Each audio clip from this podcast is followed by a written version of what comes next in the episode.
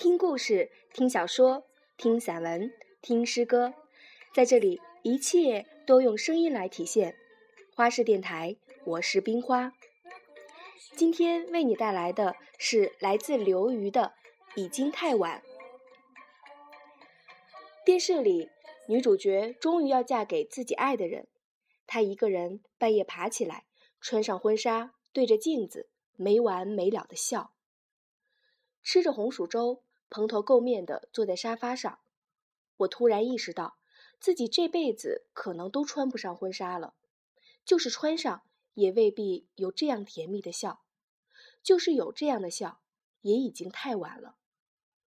十五岁的时候，再得到那个五岁的时候热爱的布娃娃；六十五岁的时候，终于有钱买二十五岁的时候热爱的那条裙子，又有什么意义？什么都可以从头再来，只有青春不能。那么多事情跟青春绑在一起就是美好，离开青春就是傻帽。骑车在大街上，大声唱走调的歌。冬天的雪夜里，咯吱咯吱踩着雪地去突袭一个人。紧皱着眉头读萨特的书，并在上面画满严肃的道道。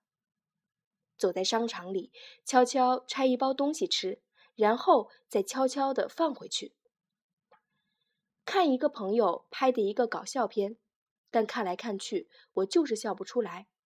原因是这个片子里都是些三十五岁左右的中青年人。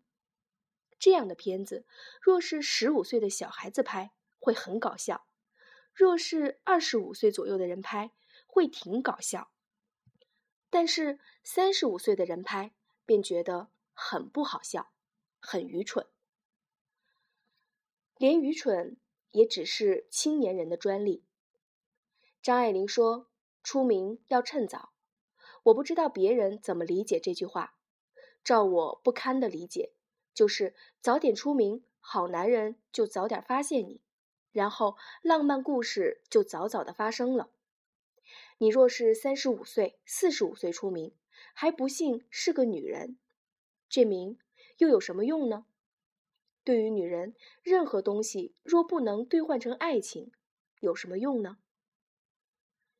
有一年，一个男人指着另一个男人跟我说：“他以后会回国的，他以后会当总理的。”然后我就看着那个会当总理的男人。一天一天在我身边老去，直到有一天，他已经变得大腹便便了，头发稀疏了，唠唠叨叨了。我慢慢意识到，已经太晚了。我还认识一个人，他二十六岁的时候才来到美国，才开始学习英语。可是他学啊学，跟着电视学，跟家教学，捧着书学，就是学不会。每次见到我，他总是特别兴奋地说：“你听，我的英语有没有进步？”然后结结巴巴地说一句火星英语。我看着他，心想：已经太晚了。我外婆直到七十岁的时候才住上楼房，之前一直挤在大杂院里。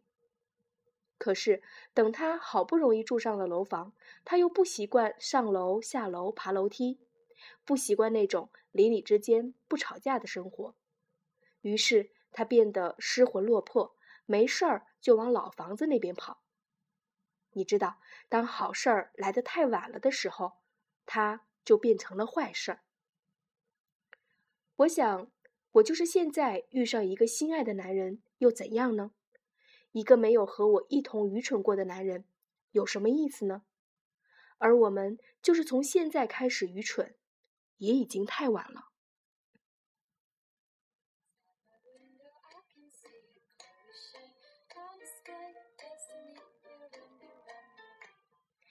如果你喜欢我的节目，请为我点赞评分。